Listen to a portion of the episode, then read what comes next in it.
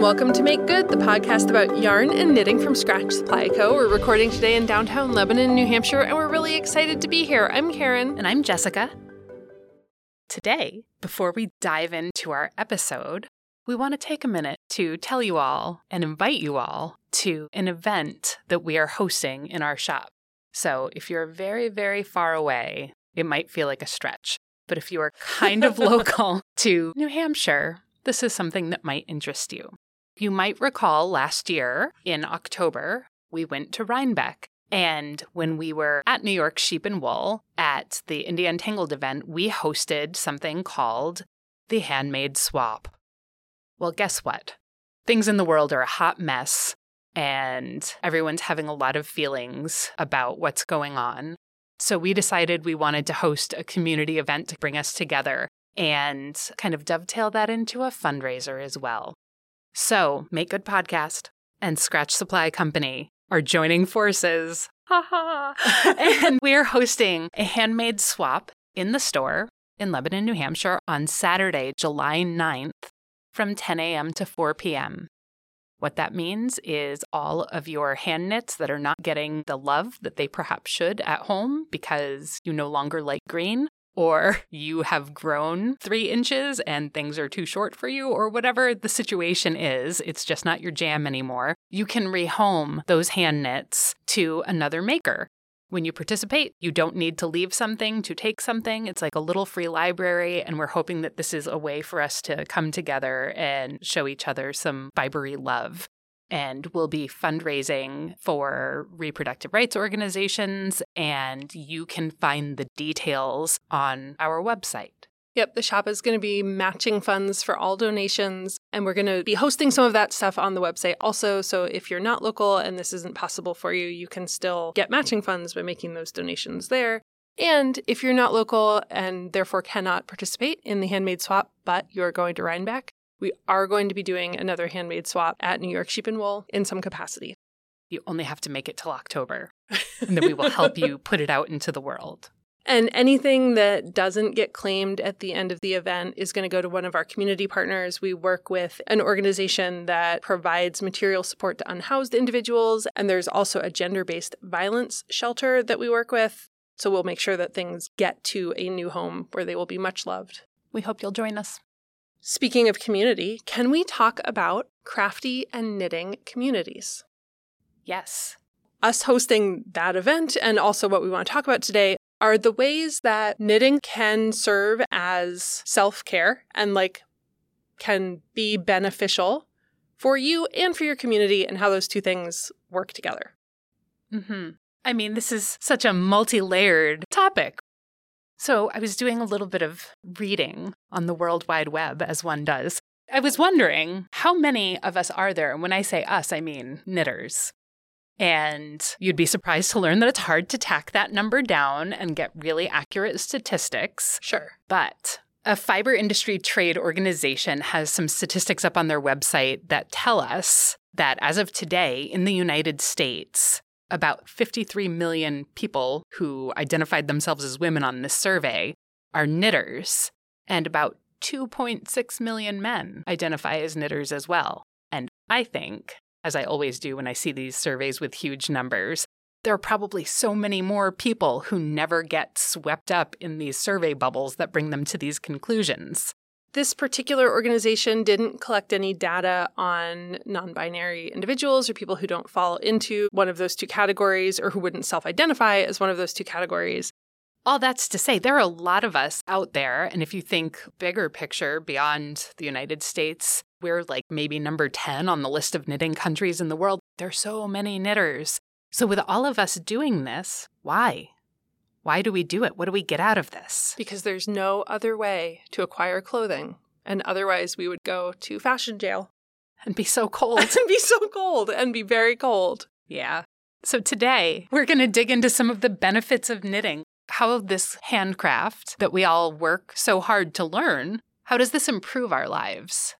We spend a lot of time on here talking about like, ah, drop stitches and ah, I didn't swatch and I have mistakes and all of these kind of low key stressful knitting scenarios. But it's not all doom and gloom. a lot of us are much better off because of our knitting skills and the community bonds that we have formed through this craft. There are not only the sort of I enjoy this benefits, there are tangible, measurable benefits that we get from doing this activity over and over all the time. Let's jump right into social connections. Because we get questions about this periodically. People want to know how do you find your knitting community?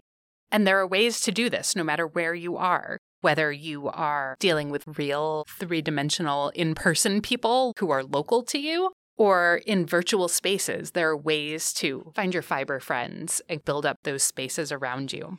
You may be in a position where these groups already exist around you and you just have to find them. There might be a knitting group, like a social group at your local yarn shop or often at a local library, community center, senior center. There might be one in like a building on campus, in a coffee shop. I do think that during COVID, a lot of these groups transitioned to individual homes, which may make them harder to find if you're not already part of them, but they're out there. And I think that people are reemerging a little bit. Yeah. You see knitting in the park and knitting on the patio at the coffee shop. Like these things are happening. But if you don't know where they are, and you're kind of looking in these places and you're not seeing knitters congregating, you know what you can do? You can start one. Right. Make a flyer, talk to your local yarn shop or coffee shop or whatever the venue that suits you best is, and say, hey, I would like to do this thing. I would like to host a group and invite other people to be there.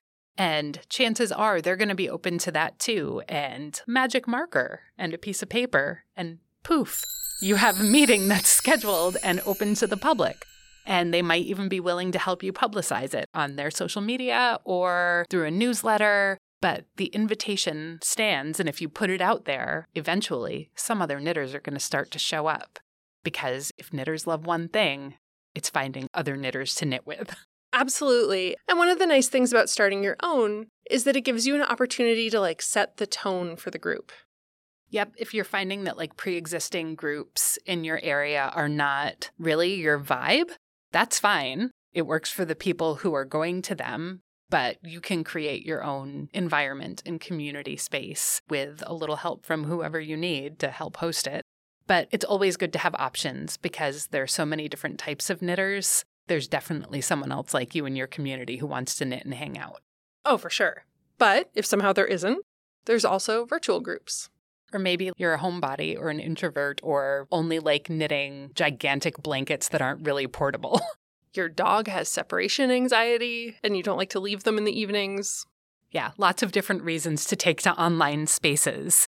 But there are lots of spaces where knitters are already congregating and socializing and have built really established communities. And in lots of them, there's always an open door policy for new people coming in and joining you're probably already engaging on some of these platforms, and you maybe just didn't think to look there specifically for knitters. There are some websites or apps that are like fiber and craft specific. So, like Ravelry, obviously, the Making app is making specific, but there are also big general social online spaces like Reddit, Instagram, and YouTube where like you're not actually live time always engaging with people, but conversations happen in the comments of content and people message each other and build relationships that way. There are Discord channels, which I am showing my age right now, but I kind of understand Discord. I'm glad one of us does.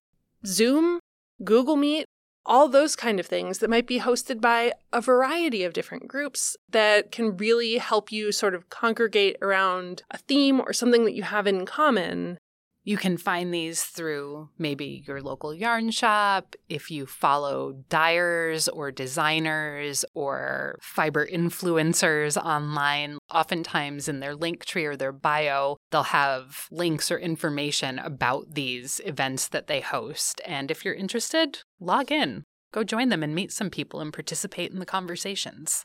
I know that Lady Dye has one. I believe it's once a month. It's the Craftivist Craft Nights. You can find that information on her website. We also have one. First Thursday of every month on Zoom. You can log right in. The other kind of group that might be out there is an organized craft for a purpose group. A lot of times, these are groups that spring up around a need for donations in the community or even outside of the direct community. And that, in addition to benefiting you personally, because you're doing something that feels good by making things and giving them to people who need them, also benefits the broader community because they're receiving the love and good vibes and cozy, warm hand knits that you are producing and putting out into the world for them. So, personal good and community good all coming from your swiftly moving hands. You might see groups springing up to create hand knits, and often these things will also include crochet, by the way, for refugees or babies, like at the NICU. You might be knitting hats for people who have gone through chemotherapy. There are lots of patterns out there for knitting knit and stuffed breasts for people who have had mastectomies. So there are lots of different cancer supporting knit options.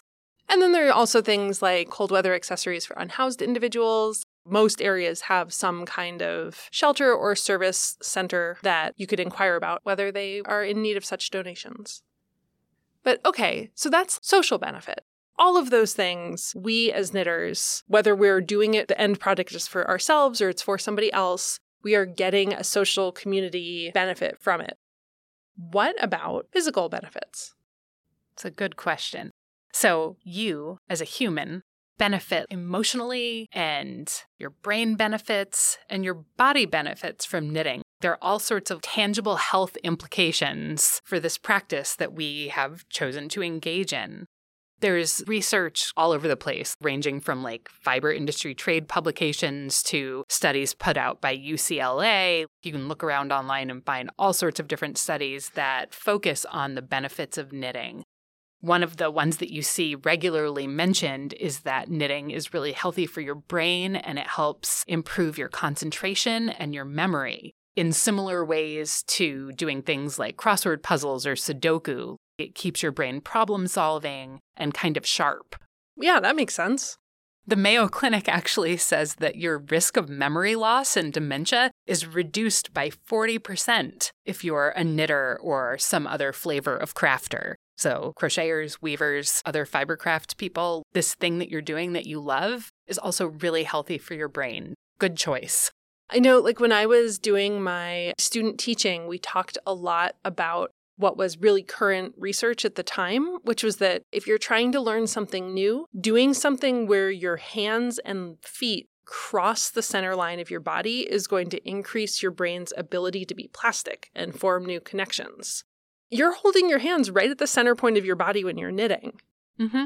There's actually studies that show that literacy skills are acquired faster and stick better if the people who are learning to read are knitting while they do it. Oh, interesting. Yep. There are also studies, lots of studies, about how knitting is meditative and it helps you release stress. I find this is a very, your mileage may vary situation personally. Mm-hmm. Because it depends on how your knitting is going on any given day. Sure. Sure. That's fair. I mean, don't make a hot mess of your knitting and then think, am I less stressed? Forget this craft. That's not your metric. But, like, generally speaking, you come home, you've had a hard day, you're trying to relax. A lot of us pick up our knitting. Mm-hmm.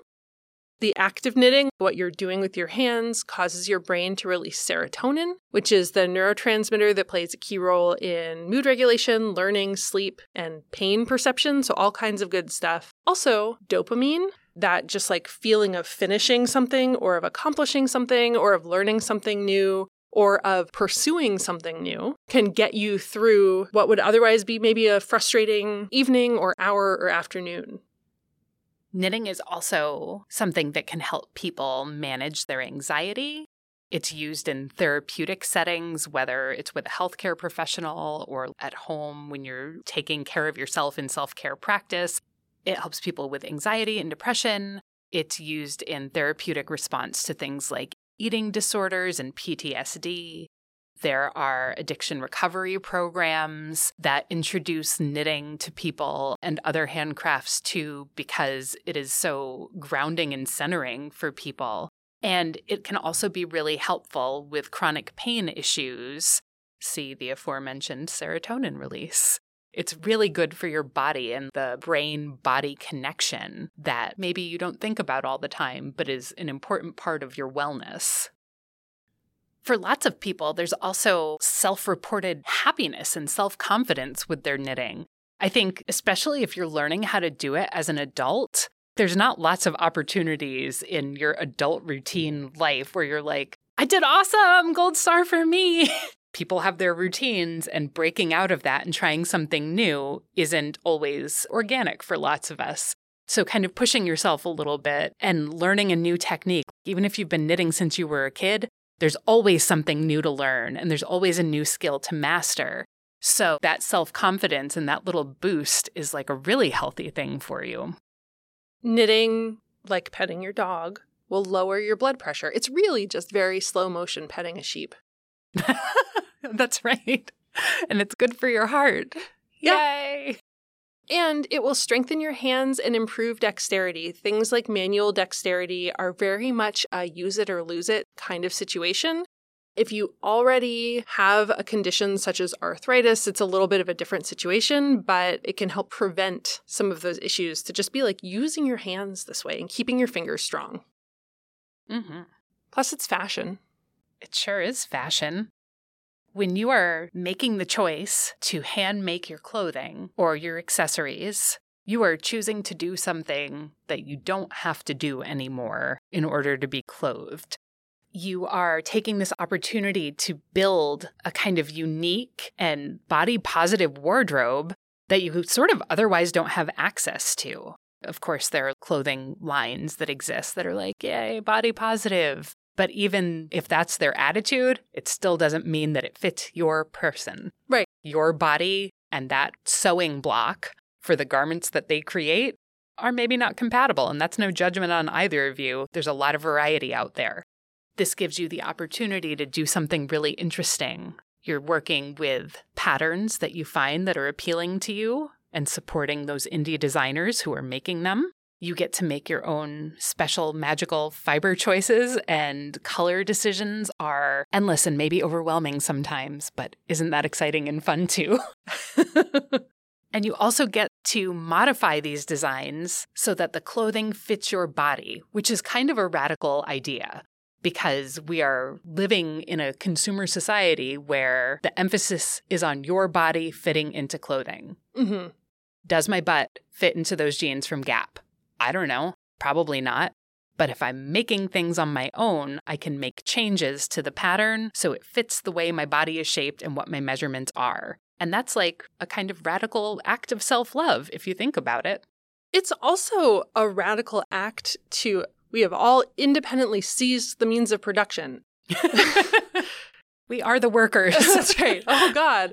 It is also a radical act to free yourself of, on any level, the consumerist fast fashion cycle. Mm-hmm. I had this moment a couple of years after we opened the store where I realized other than pants, which I don't knit for myself and I'm not I'm not a sewist, I haven't bought a sweater in almost a decade at this point. Mm-mm. It's kind of nice. Yeah, like you reframe how you think about the things you put on your body do I have a specific need? I will either make it or find it, but it's not like constant shopping as an activity. Yeah. for a lot of people if you decide that you really love making your own things. In an increasingly kind of decentralized market, as we're just thinking about the economy as a whole, where you could walk into a department store and you can pick up something that comes from you're not really sure where and you don't know who's making it, if you're in a place where you're able to support independent makers, now you know where these things are coming from. You can go to this dyer's Instagram and see what her workspace looks like. You can really engage with the things that you're spending your time and your money on in a different way. Yeah, it's nice to have the option to work with people where there's some level of transparency and you feel like you know what this interaction is supporting. You get to make those conscious decisions as a consumer about supporting people who are doing any number of things that are like in line with what feels right to you. So, that intentionality is kind of a gift for all of us. So, those are a few of the benefits that you get from knitting. There are more, many more. Some of them are really personal. It's different for each one of us what we find valuable about having this craft be part of our lives. Mm-hmm. I'm actually getting kind of emotional talking about this, which is very interesting to me. But then some of these benefits are things like now I have a hat. Mm-hmm. It runs a whole gamut. Yep. I used up this yarn that my coworker's Aunt Sally gave to them, and they don't knit, and they were like, "Here, you do something with it." Great, now it's done. Yeah. Well, if you have benefits in your own life, like you can see how your life is better because you are a knitter, we would love to hear about it. Write to us and tell us, or maybe we'll start a post on our Instagram too. So if you're over there, you can just kind of share in the comments and people can talk about the ways that this is good for us and our community. What's on your needles, Jessica? Oh, I'm still working on my tied knots hat. And you know what? I'm doing better. Good. I'm doing a better job than I was last week. and do you want to know what helped me? I took a screenshot of my cable chart and I blew it up big Mm-hmm. and then I printed it.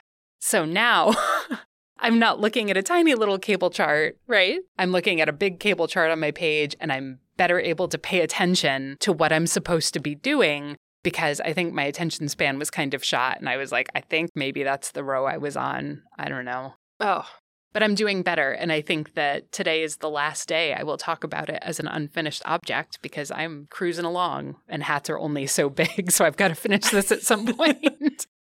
you've just cursed yourself, though. ah! uh, gonna go throw a ring in the river. What's on your needles, Karen? I cast on something new. Bless. What I- did you cast on? I just needed a rotation. So I cast on the Oakmoss by Alicia Plummer, and it's for the knit along. It's a cabled, like Gansey inspired sweater. I'm knitting it in the Tukuwool DK, which I've been looking for an excuse to knit with. I did not swatch. Shame. Shame. Shame. What? I'm just saying What? my cast on is functioning as my swatch. There may be some adjustments incoming. You all heard this here. Yep. um, but I'm excited about it. I'm excited for you. Yeah. That's a beautiful sweater, and Tukuwool's nice wool. Mm-hmm. Speaking of the cables, how's the knit along going? Make good cables, knit along. It's so good. Everyone's knitting fun things. We're excited to have you join us. See, listeners, if you haven't cast on for your Make Good Cable project yet, it's okay. You didn't have to start it the first day. Karen's just starting re- like now. So it's not too late to join. But if you haven't been following along, what we're doing is knitting cabled projects this summer, not any specific pattern. We're all meeting each other where we are on our cabling journey. But we're using the hashtag MakeGoodCables on Instagram and sharing pictures. We have a couple of people who are either sending us pictures because they don't have public Instagram accounts, and that's cool too. We're happy to like do our best to make this work for you. But we want you to keep posting. Check out our stories. I need to make a highlight so that all of those pictures I've been sharing are in one place at the top of our Instagram page. But we're happy to have you all join us. Keep knitting your cables. Are you ready for a letter? Yeah, let's answer a letter. I feel like when I say your name, it just makes you nervous. We're going to try it. It does make me nervous. What's coming next?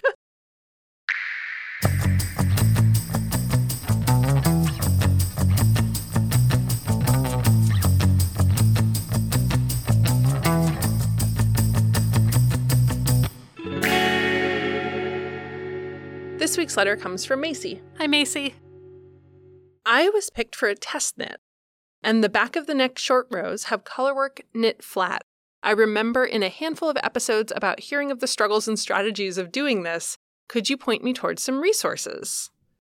First of all, congratulations on being picked for the test knit. Test knitting is fun and exciting, and I hope you enjoy this sweater. As far as resources go, I couldn't find a lot of like instructional videos or anything online that were specifically about knitting stranded color work flat. Mm-hmm. But I can give you a couple of tips or things to keep in mind. And I think Karen can maybe speak to this too, because I know she has knit back of the neck color work in short rows, so it was flat. Yeah, although my advice, my suggestion is just don't be bad at reading the pattern like I was. That was what I did was I read the pattern. I tried to repeat a bunch of things that weren't supposed to be repeated. I was trying to repeat the colorwork motif across the short rows when it was not supposed to be repeated. Don't make that mistake. Okay, so do a close reading of this pattern that you're test knitting, is what Karen is distilling here for you. So, some things I will tell you to keep in mind during this process is that it can be a little harder to catch mistakes in your color work when you're knitting stranded color work flat because half the time that you're doing it, you're not looking at the outside of the work, which sounds obvious. But if you're not going to notice it until you've already knit a whole row or a whole section, just something to check in on periodically to make sure that your stitches are lining up with your color work chart. Also, if you are a knitter that pays attention to yarn dominance, and I say if because not everyone does. We've mentioned yarn dominance before, where you are carrying, we're just going to say, for example, two colors across a row, and one color is your background color, and one color is your color work color, and you're holding your yarn in a certain position. If you maintain the position of those yarns, you will have consistent yarn dominance throughout if you are changing it so that sometimes color A is carried on top and sometimes colored B is carried on top, it's going to be a less consistent fabric. You want to pay attention to how you're holding that when you're turning your yarn from front to back. And that I did cross reference with the interweb.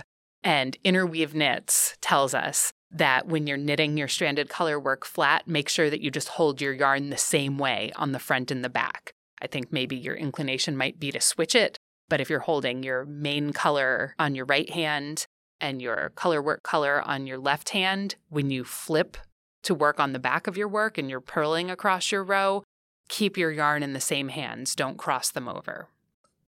And Macy, as far as yarn management is concerned, we all do that differently when we're knitting color work. So whether you reposition your balls of yarn or you keep them in Ziploc bags or whatever the case is, I have no idea how many colors are happening in this project.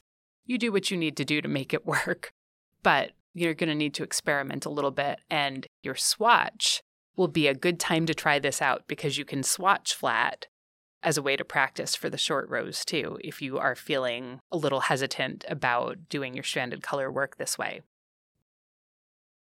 Well, your test knit sounds exciting, Macy. And when you're posting pictures of it, whenever you're allowed to, you should tag us so we can see what you got to work on and how your short row color work turned out. It's going to be good. Mm-hmm. I think that's it for us this week. It definitely is. you can listen to us everywhere that you get your audio podcasts, possibly including where you're listening to us right now. You should rate us and review us. It will help other knitters find us when they're looking for knitting podcasts. And you should also tell your friends because friends love getting podcast recommendations. You can follow us on Instagram at MakeGoodPod.